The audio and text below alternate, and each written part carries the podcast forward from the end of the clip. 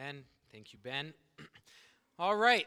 We are continuing and actually going to finish our series on the church today. If you're visiting with us, we've taken a break from what we have been doing, which is going through the Gospel of John. We've, uh, we got to chapter 12 and we kind of put a pause on that in order to talk about the church that as a church there are certain things that we think that we want to address that we want to um, tweak or change a little bit as we want to be a church according to god's design.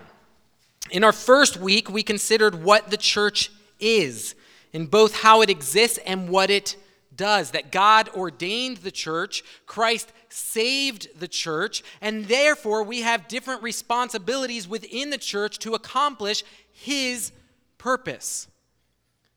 The following week, we looked at who the church is. We understand that the church is a people, that we as saved are part of the universal church, but as believers on this earth, we are called to be united with the body of Christ to be united within with other believers so that we can accomplish all of the one another passages. The next week, we talked a little bit of how we do that well. What is one of those roles as members of the same body? One of those roles is that we protect one another. The way that we all are called to protect one another, the way is that we all wear the armor of God collectively. We disciple one another and we are discipled by one another. We do that intentionally. We do that towards Christ and through Christ. We do that out of love and we do it with humility. That's how we protect one another as we disciple them and are discipled, even if uh, at times that looks like discipline because of matters of sin. We are still doing it to protect one another. We are doing it intentionally. We are doing it towards Christ and through Christ. We are doing it out of love with humility. Last week, we talked about who leads the church. We considered the role of elders, the responsibilities of elders, and the, the reason for a plurality of elders. And then finally, the relationship between elders and the congregation and the body. This week, we will be discussing who serves the church. Now, we've already talked a little bit. Billy mentioned this, uh, Ben just prayed about this. When we're talking about who serves the church, first and foremost, it's Christ. Christ serves the church. Then, from Christ, the entire body serves the church. We are all called to this responsibility. And yet, God calls some specific people to the office of deacon. And deacon, the word deacon, is the word servant. But He calls some specific people to that office. And that's what we're going to be spending our time talking about today. The question is why are we talking about deacons? I don't think I've ever been to a church that doesn't have deacons. It's just one of those assumed positions. You're going to have pastors and you're going to have deacons. But I will also say, I have not been to many churches that have deacons. There are many churches that have the office of deacons, but many not many of those churches actually have people functioning as deacons according to what the Bible says the role should look like. The problem is just having the title does not mean you are fulfilling what God has told you to do. Just because in our Constitution it says we have deacons does not mean that we're good. We don't have to focus on this anymore because we're, we've got it covered. If we could imagine this um, as an illustration, if you could think of a, of a town that has started recently, it's getting bigger, it's growing, they've become a town, they have a mayor, they have all these things. But one of the needs that they, they realize that they have, they need firemen. Why? Because fires happen, houses burn down. And a, a, city, a town that burns down is kind of detrimental to having a town. And so they decide that they want to have firemen. And they get the firemen and they give different people the title, You are one of our firemen. but what if the firemen never put out any fires? Does it make any difference that they have the title if they're not doing the work? No. We need both. We need the title, but then we also need them to do the work.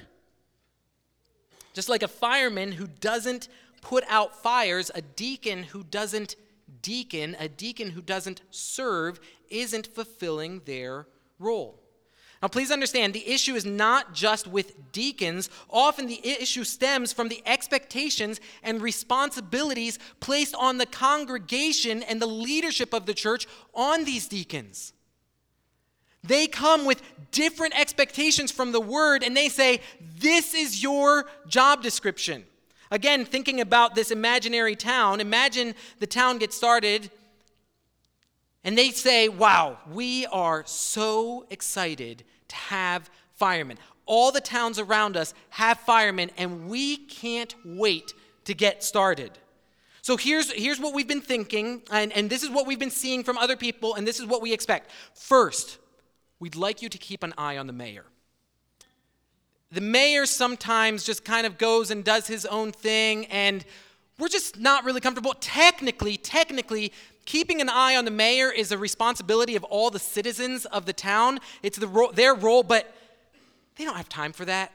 It's, it's a lot of things. They don't really understand it. So, what we were thinking is instead of having the citizens keep an eye on the mayor and the citizens taking care of what needs to happen, we thought we could delegate this responsibility to you.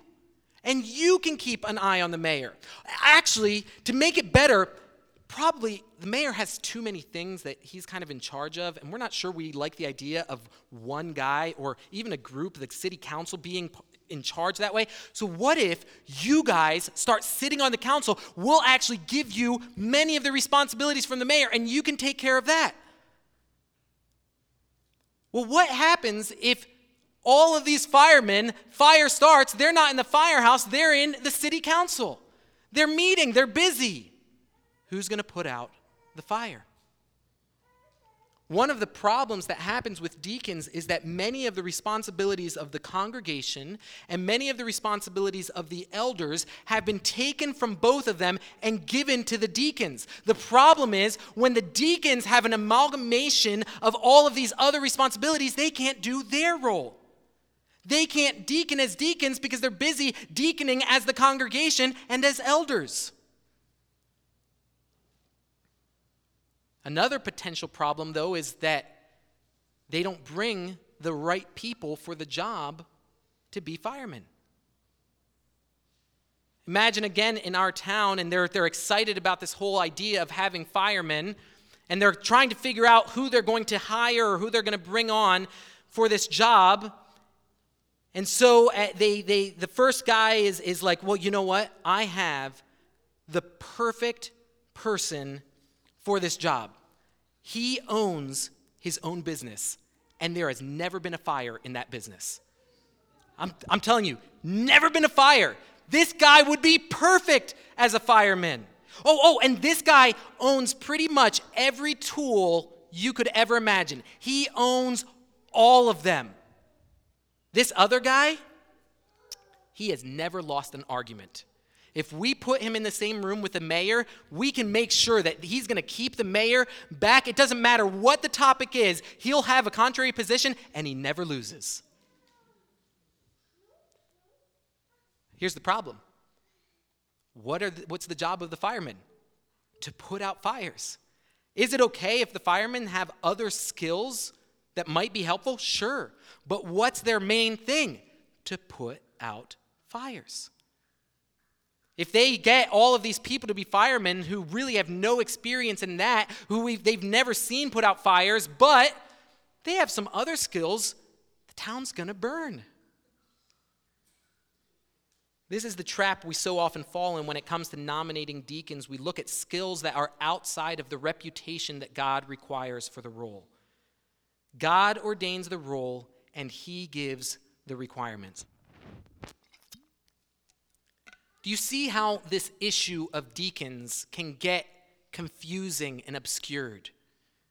Do you see how the role of deacons, that deacons who want and are called to serve, can be distracted from their main job because all of these other jobs have been placed on them?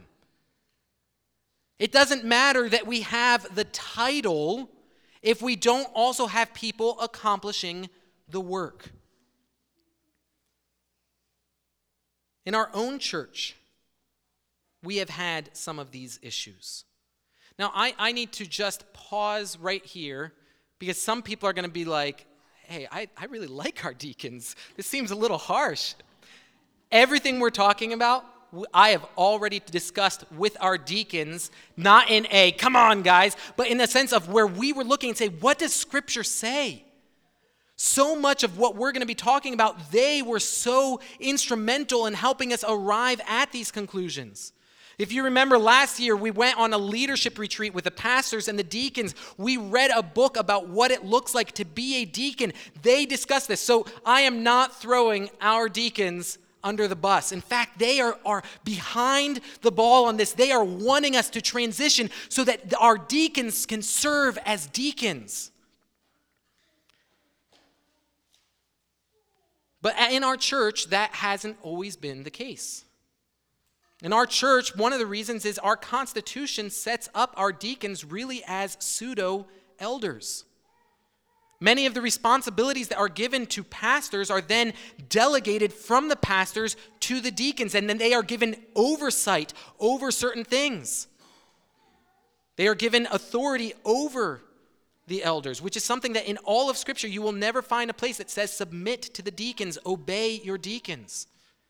We have submit to the congregation. I have to submit. We have submit to the pastors. We do not have something that says submit to the deacons. Inasmuch as we have, we do follow deacons, but under the authority of the elders, under the authority of the congregation.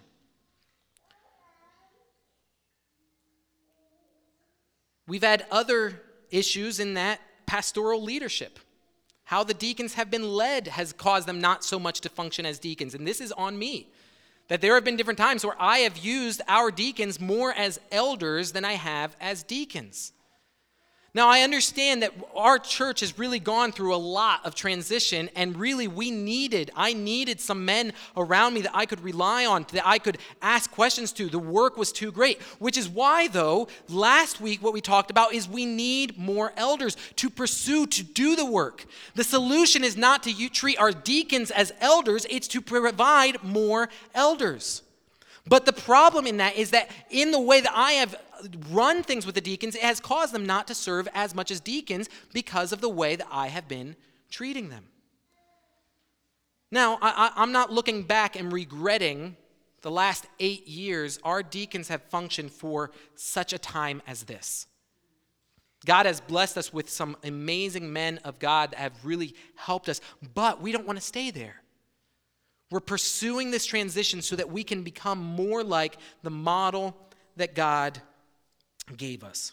So this morning, we want to look at what it really looks like for a deacon to serve the church, for a deacon to be a deacon.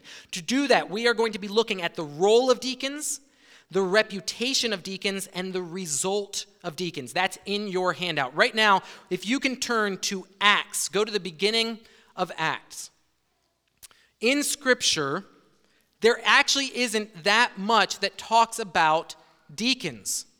The office of deacon is only for sure talked about without a shadow of a doubt in two places. In Philippians 1, uh, Paul talks about to the overseers and the deacons of the church in Philippi. In 1 Timothy 3, he gives the list of qualifications for deacons.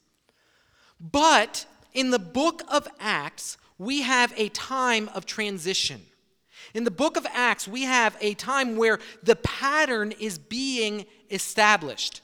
And we're going to be heading towards Acts 6, which I do believe is the precursor to deacons. It's what explains to us what deacons are to do. Because if we don't ha- use Acts 6 to explain what deacons do, we don't have any other passage. None of the other places explain what their role looks like, it just talks about the role. And so in Acts 6, we're going to have an explanation of what it is that deacons do. But before we get there, I want to look at the story of the early church. At the very beginning, you see that Christ commissions his disciples. At the end of Matthew, he says, Go therefore and make disciples. At the beginning of Acts, we have the ascension, and he, he, has promised them that the Holy Spirit is going to come and bless them. It's the helper that Christ promised. And that happens right at the beginning. It happens in chapter 2. And Peter goes out full of the Holy Spirit, and he preaches, and a great multitude comes.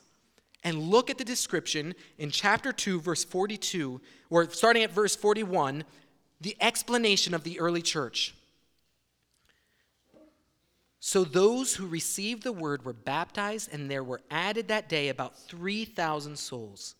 And they devoted themselves to the apostles' teaching and the fellowship, to the breaking of bread and the prayer. And awe came upon every soul. And many wonders and signs were being done through the apostles. And all who believed were together and had all things in common. And they were selling their possessions and belongings and distributing the proceeds to all as any had need. And day by day, attending the temple together and breaking bread in their homes, they received their food with glad and generous hearts, praising God and having favor with all the people. And the Lord added to their number day by day those who were being saved. It's a beautiful description of the early church. And what has happened is that the Word of God has gone out and transformed lives. People did not look like verses 41 through 47 on their own. It was a work of Christ that transformed their hearts. It was the word of God that had gone out by faith alone, through grace alone, by grace alone, through faith alone in Christ. We have Christ's word alone, by Christ alone. All of these things happen, and we're seeing the results. But what did the leaders, what did the world do to Christ? They crucified him. Do we think that they are just going to let this happen now that the word of God is going out and having a great harvest? Of course not. Very quickly, we see that the Jewish leaders take Peter and John and they throw them into prison. And they're scared because they're, they're saying, What's going to happen? These guys, these guys are uneducated, but look at the way in which they're preaching. And so, you know what? This is what we'll do we'll threaten them. We'll go up to them and say, Listen, don't preach anymore. Stop that. Don't, don't do that anymore. But they let them, but what did the guys say? We're not stopping. This is a charge from God. The word of God must go forth.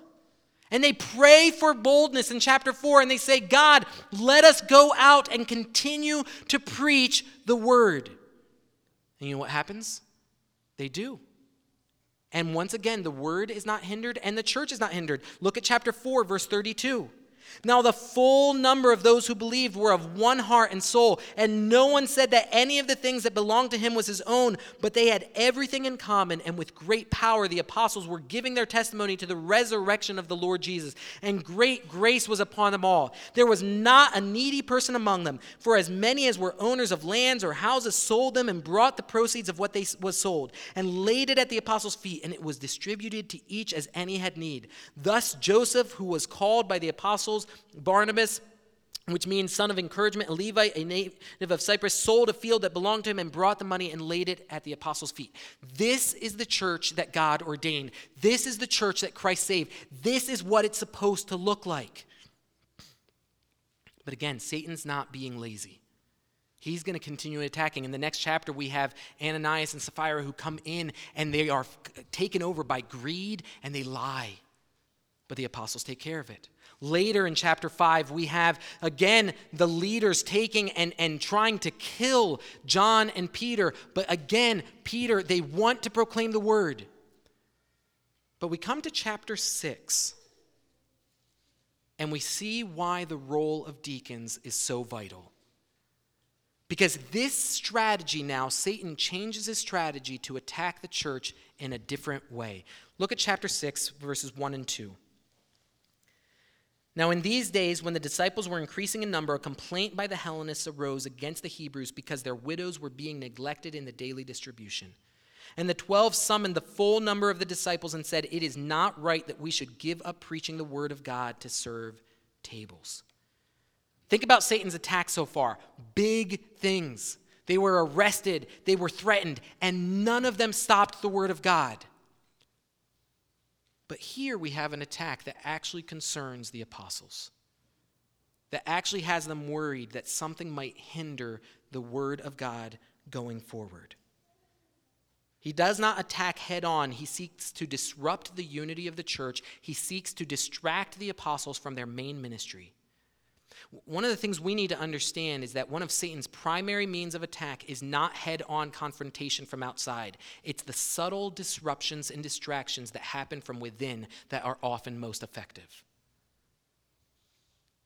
If you have firemen that are working the way they're supposed to work, you're not as concerned about the fires that might show up at different times because the firemen will take care of those. But if the firemen are distracted, if the firemen are caused to do other thing, you don't need to start much before the fire will just take over the entire town. It is precisely because of the effectiveness of Satan's attack that the role of deacons is vital. Now, I, I want to just make a, a quick uh, aside again. The, as much as the word deacons is not here, the verb deacons is here. And this truly is talking about deacons. So look at verse 1 again as we go through this passage. It starts with something good. The disciples were increasing in number. But then there's something bad. A complaint by the Hellenists arose against the Hebrews because their widows were being neglected in the daily distribution. Remember, in the two passages that we, read in chapter 2 and chapter 4, each one is giving as there is need. All of them are of one accord, they are united, they're together. But then one problem arises, and it's a physical problem some of the widows aren't getting food in the distribution, which is a legitimate problem. But does the problem just stay at that? Do, do the people go to the apostles and say, hey, some widows aren't getting food? Now, what do they start saying? Wait a second. Susan didn't get food. Susan's a Hellenist. I think the Hebrews don't like us. Oh, oh man, this is a big deal. All of a sudden, one issue becomes another issue. It doesn't just stay at the physical need. The physical need leads to a spiritual problem. Just for our understanding, the Hellenists are Greek Jews. The Hebrews are Jewish Jews. They're Hebrew Jews. But this problem that arises, a legitimate problem, causes other problems. And the, the apostles take it seriously. Why, why would they take it so seriously if there's disunity? Well, what did Christ say? How would people know who his disciples are? They will know that you are my disciples by your love for one another, by the love that's in the body. What will disunity do for the effectiveness of the word going out? It will hamper it. So look what the apostles do in verse 2. And the 12 summoned the full number of the disciples and said, It is not right that we should give up preaching the word of God to serve tables. Therefore, brothers, pick out from among you seven men of good repute, full of the Spirit and of wisdom, whom we will appoint to this duty, but we will devote ourselves to prayer and to the ministry of the word. The apostles took the problem seriously. They saw the sparks, they saw the smoke, and they said, We need to take care of this. We don't want this fire to just go unhindered. It is not right that we should give up preaching the word of God to serve tables. Again, what have they faced? They faced persecution, they faced uh, people who have died because they've lied to the Holy Spirit. And yet, the thing that is most concerning to them so far in the book of Acts is the disunity within. Now, here's, here's just an important caveat that I, I need to address. Because throughout the entire ministry, we can kind of look at, at the, what the apostles say and we're like, oh, that seems a little weird. And we can all, even see pastors who use this principle and abuse it. Because we can say, wait a second, you guys don't want to serve tables? What, is that beneath you? You're, you're, you've got a better job to do. You can't do this? No, because what do we know about Christ? In Luke 22, this is what Christ says in Luke 22, verse 25. And he said to them, The kings of the Gentiles exercise lordship over them, and those in authority over them are called benefactors, but not so with you. Rather, let the greatest among you become as the youngest, and the leader as one who serves. For who is the greater, one who reclines at table or one who serves? Is it the one who reclines at table? But I am among you as the one who serves. When we think about the apostles, these are the leaders of the church. So, are they just going uh, completely against what Christ commanded? That the leaders of the church are meant to serve? Who's better? Who is the one that's more worthy? The one who is lying down or the one who's serving the table? No, the leaders are meant to serve. But here's where we miss under the passage the apostles never said it is not right for us to serve tables. Look at the verse. It is not right that we should give up preaching the word of God to serve tables. The problem was not in serving tables, the problem was in being distracted from their main role. God called the, uh, the pastors, God called apostles to preach the word. Our pastors, our apostles still called to serve tables? Absolutely but not if it means neglecting the preaching of the word. There are so many churches that, that, that can get confused. We can get confused in thinking, no, what we need to do is we need to get things done. We need to serve people. We need to do that. But then they neglect actually preaching the word. Thankfully, in Scripture, we have a way in which both roles are accomplished. We have elders who are preaching the word, we have deacons who are serving tables. But that does not mean that now the elders can say, hey, I don't have to take care of this. Don't ask me to serve because there's other people for that. If you have a leader who is not serving, rebuke them. At the same time, if you have a leader who is neglecting preaching the word because they are too busy serving, rebuke them as well. So let's see then what it, what it continues.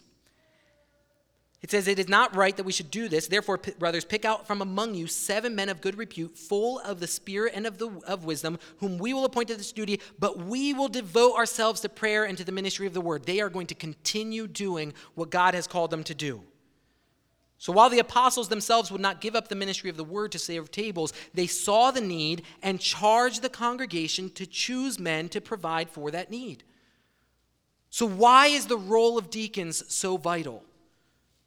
First and foremost, because deacons follow Christ.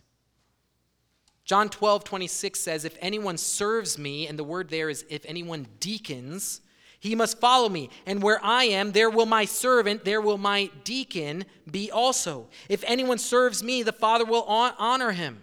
Now, that's not specifically talking about the office of deacons, it's talking for all of us. All of us are called to be servants.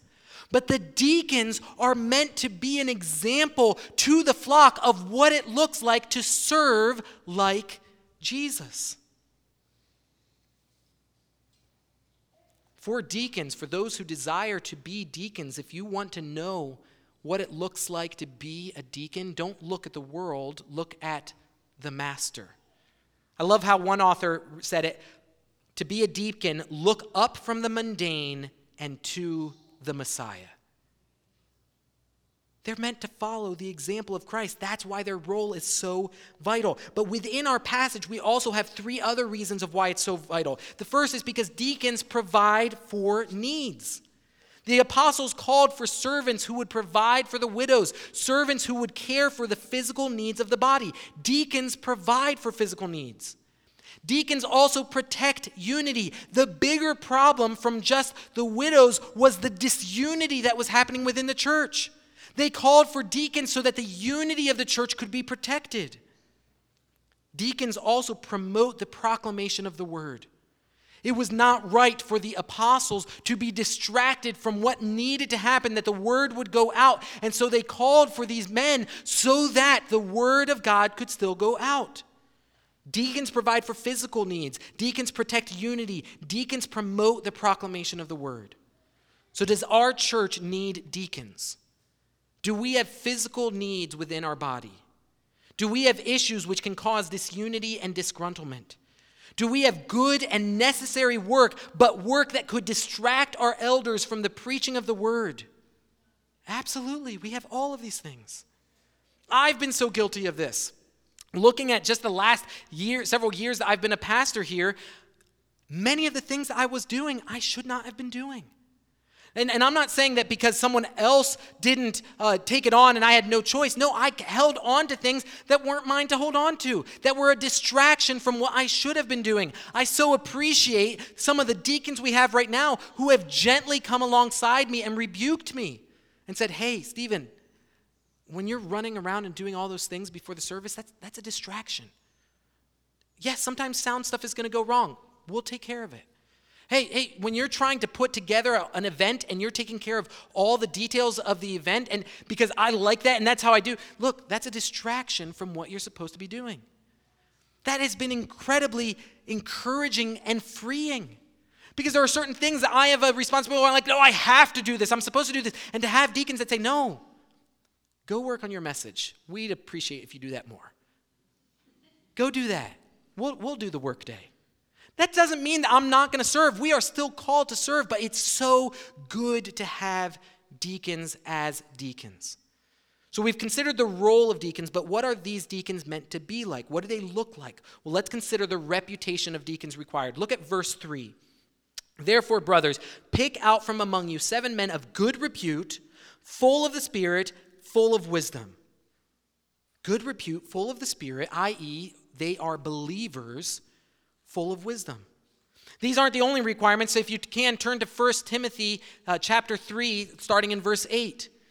In 1 Timothy 3 8, we have the other list of requirements, and this is what it says Deacons likewise must be dignified, not double tongued, not addicted to much wine, not greedy for dishonest gain. They must hold the mystery of the faith with a clear conscience. Let them also be tested first, then let them serve as deacons if they prove themselves blameless.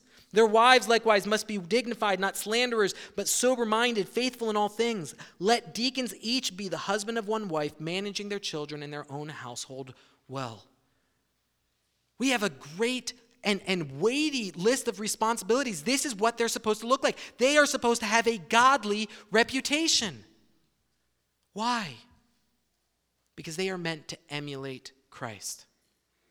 Now, please understand this. We are all called to be servants all of the responsibilities that are given as far as deacons, deacons, all of these things that are said that describe deacons, all of those can be found for the whole congregation.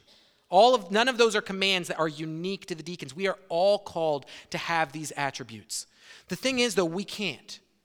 We can't do these things on our own. You can't just work hard to become a deacon. You need Christ. In both lists, full of the Holy Spirit, holding fast to the, to the faith, all of these things, what is it showing? They need to be transformed by Christ. If it's not for the work of Christ on the cross, if it's not for the work of Christ in rising from the dead, if it's not for the work of Christ in giving us the Holy Spirit and transforming our hearts, we can't do this. That's the first requirement for these deacons. But here's what's interesting when you consider the, the list of, uh, of requirements. Considering how we normally see deacons serve, what's missing from the list? Oh, well, they need to be financially wealthy. They need to own lots of tools and be good handymen. They need to own a truck. They need to be successful businessmen or entrepreneurs. I don't know how to say that. They need to do business well. Those lists of requirements aren't there. Why are the skills missing? Because it's not about their skills, it's about their character. Think, think of the example of Christ. Yes, Christ is all powerful, but do you know what we sing about him, what the angels sing about him? Holy, holy, holy. They don't sing power, power, power. They sing holy, holy, holy. They sing about his character. Within Scripture, we have an example of, of a being who is immensely powerful but lacks character. It's Satan. Satan has the power, but he does not have the character. Why would we want deacons who have skills, who have power, but lack character? What we want is deacons who emulate Christ. And that's going to be a character issue. Why? Because the power comes from Christ. So, why is this reputation of godliness so required? Because many of the issues that the deacons confront are complicated, important, and often quite sensitive. We need deacons of great moral caliber. If you look at the church in Acts, the church in Acts chose their best to serve their least.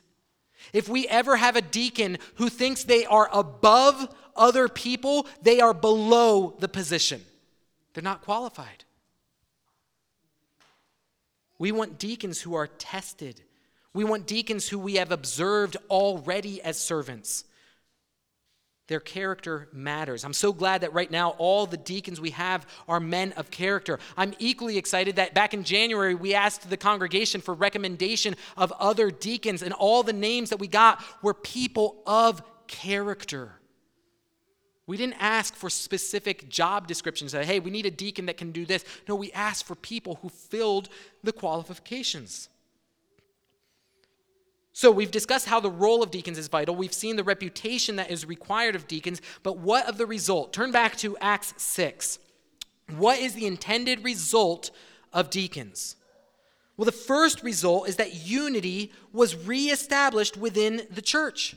I love the little clue that's given in, in demonstrating how unity comes back to the church. Remember, who's the argument between?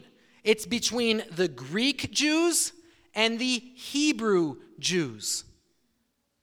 You know what's fascinating? Is seeing the men that were picked. What they said pleased the whole gathering, united again. They chose Stephen, a man of full of faith and of the Holy Spirit, and Philip, and Prochorus, and Nicanor, and Timon, Timon, and Parmenas, and Nicholas, a proselyte of Antioch. They set uh, these they set before the apostles, and they prayed and laid their hands on them. Why were these names included? Apart from two names, Stephen and Philip, we don't know anything about the other five. We don't know any information. Why was it necessary for us to have them? Well, here's the interesting thing every single one of the names is a Greek name the Jews who are having this problem within the church, when they are having this issue, they, the Hellenists are the ones that are saying, hey, our people aren't being cared for. Do you know what they do then? The church, when they say that they said uh, what they said, please, the whole gathering, they said, okay, we're going to be united on this. You know what, who we're going to pick? We're going to pick Greeks to take care of this issue. In fact, the last name on the list isn't even a Jew. He's a proselyte. He wasn't born as a Jew. They are bending over backwards to maintain unity. That's an amazing result of deacons. The deacons haven't even done a work yet, and yet God is already using them within the church. But the great result is in verse 7. And the word of God continued to increase, and the number of the disciples multiplied greatly in Jerusalem, and a great many of the priests became obedient to the faith. Wow. The ones who have brought John and Peter before and, and threatened them were the priests. And here we have them coming to know Christ. Why? What happened? What takes us from verses 1 and 2, where there's discord, where there's problems, to verse 7, in which the word of God is going out and there are many coming to faith? What takes us between those two? Deacons. Deacons take it there. This is a marvelous result of having deacons. One of the problems that sometimes we have with deacons is we diminish the role of, like, well, okay, there's important things that pastors do. Th- those are the things that really matter in the church, but I guess the grass needs to be mowed, so know, let's just get a deacon. And we, we kind of treat them as second, a second rate office in the church.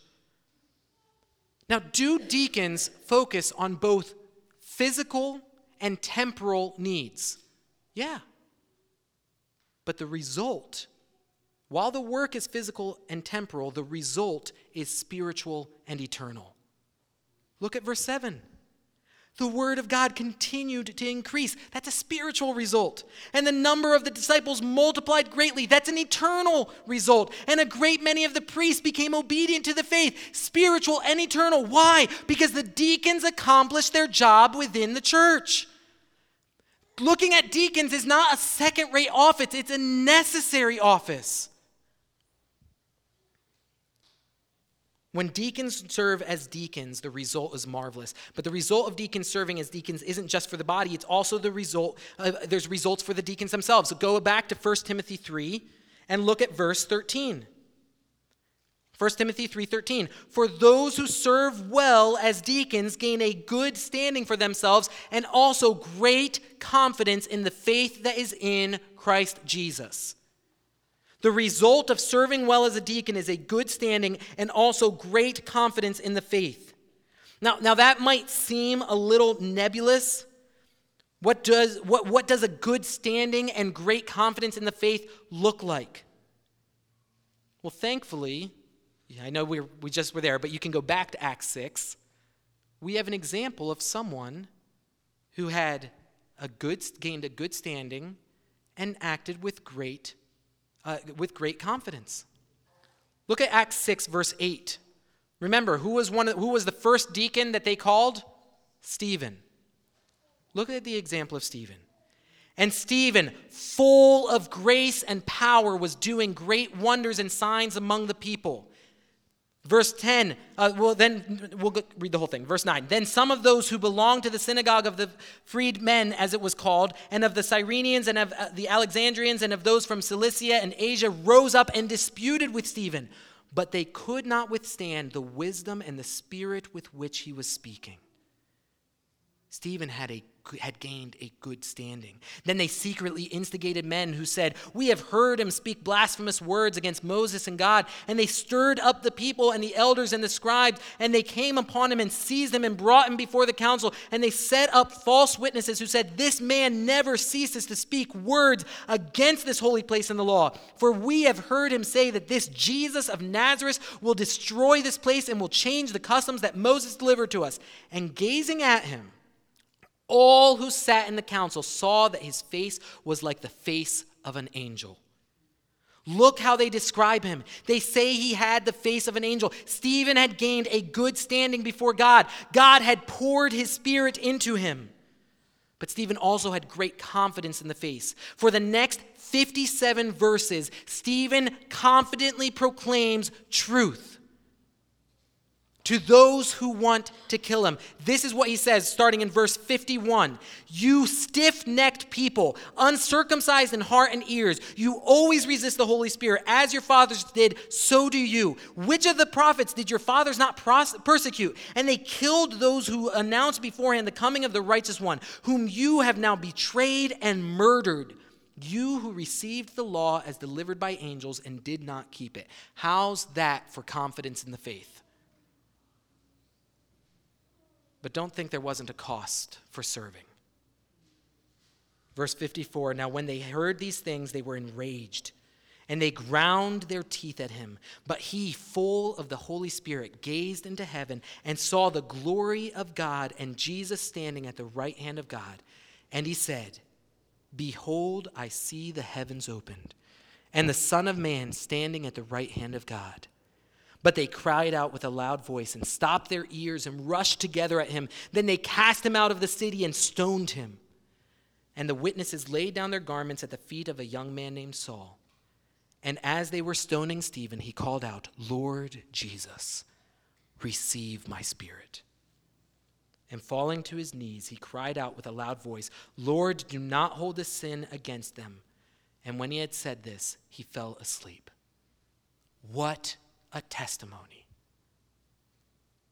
What an example of a deacon who has gained a good standing and great confidence in the faith, who served those who were killing him. Lord, do not hold this sin against them. Does this sound like anyone we've seen in Scripture before? Who is Stephen modeling? Christ. Stephen served well. Stephen's last act as a deacon was following the example of the great servant.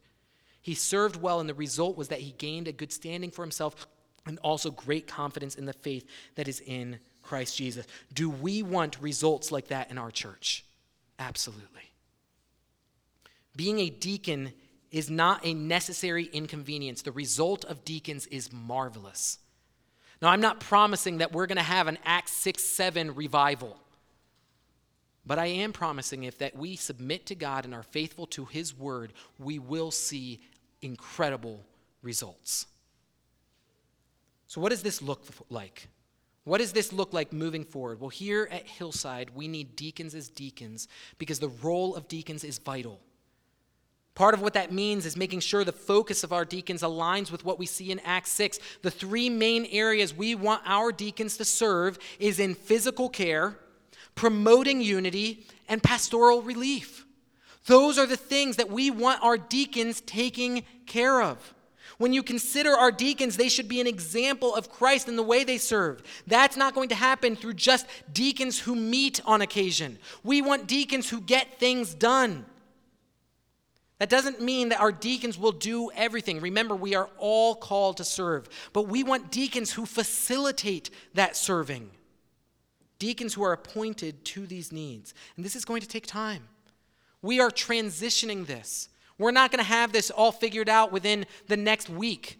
This is something that right now our current deacons are, are evaluating. How do we restructure ourselves to do these things? It's something that last week I met with many of the recommended deacons and started talking to them, asking them to read different books so that we can set up ourselves to deacon as deacons. But we also want deacons of character. This means we want to observe them. At some point soon, we want to bring forward the people who have been recommended so that you can observe them. Are these true servants? Are these people that emulate what we see in Scripture. We want to test them.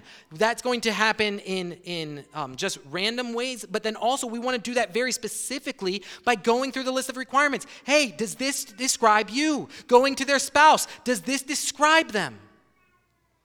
Finally, we don't want to miss out on the marvelous results of having deacons according to God's design. I don't know what that will look like. I don't know what the results are going to be on this, but who knows? You know, one of the things that we've been talking about a lot more has been the process of bringing on more elders, moving towards that plurality of elders. But who knows, maybe in five years we're going to look back and say the thing that really changed our church was having deacons serving as deacons. God's going to do amazing things if we are faithful to following his word. As the worship team comes up, this really wraps up our series on the church. I, I, really hope that you have been blessed as I have as we've gone through this series. Uh, we do not have it all figured out. But I am so grateful for a body of believers that loves God and loves His word and strives to be faithful to it. Who and what we are matters. God created the church and God gives us our mission. That's not just something for just the pastors to know. There is a responsibility for all of us. That's why each week we've talked about this as a congregation. The church is a, a, people. As believers, we are called to be united to that body. We are to submit to the body and also to be responsible for the body. For the sake of ourselves, for the sake of our brothers and sisters, and for the sake of our mission, we must gather together and be united. As a church, we are called to protect one another through discipleship and discipline. The enemy is powerful, the war is terrible, and the casualties are catastrophic. We must come alongside one another and protect one another intentionally towards Christ and through Christ in love and with humility. As a church, we must follow the shepherd as he provides under shepherds. We must seek men who understand their role and roles and responsibilities before God. We should help them by establishing a model that is consistent with Scripture, both for their good and for the good of the church. Finally, as a church, we are also called to appoint those who would serve the church as Christ served. Deacons as deacons are vital. Deacons who are of good repute is required. And I have no doubt the result will be marvelous. Hillside Church, may we strive to follow and submit to God and His Word.